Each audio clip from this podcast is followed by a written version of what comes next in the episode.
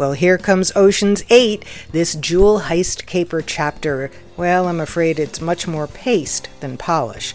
The all female team of thieves, led by Sandra Bullock as Danny Ocean's sister, that's cute. Well, they're out to snag a gazillion dollar necklace at the Met Gala. Good enough concept, and a terrific collection of stars, including Sarah Paulson, Mindy Kaling, a funny Anne Hathaway, and an impressive Rihanna.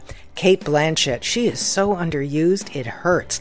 And writer director Gary Ross goes through the ocean's motions, but never gives us much reason to dive in and care. The clothes are nice, the gala shots offer up a few fun cameos, but you know what? Mostly this oceans, well, it feels only like a cubic zirconia copy of what was or used to be the real thing. From themovieminute.com, I'm Joanna Langfield.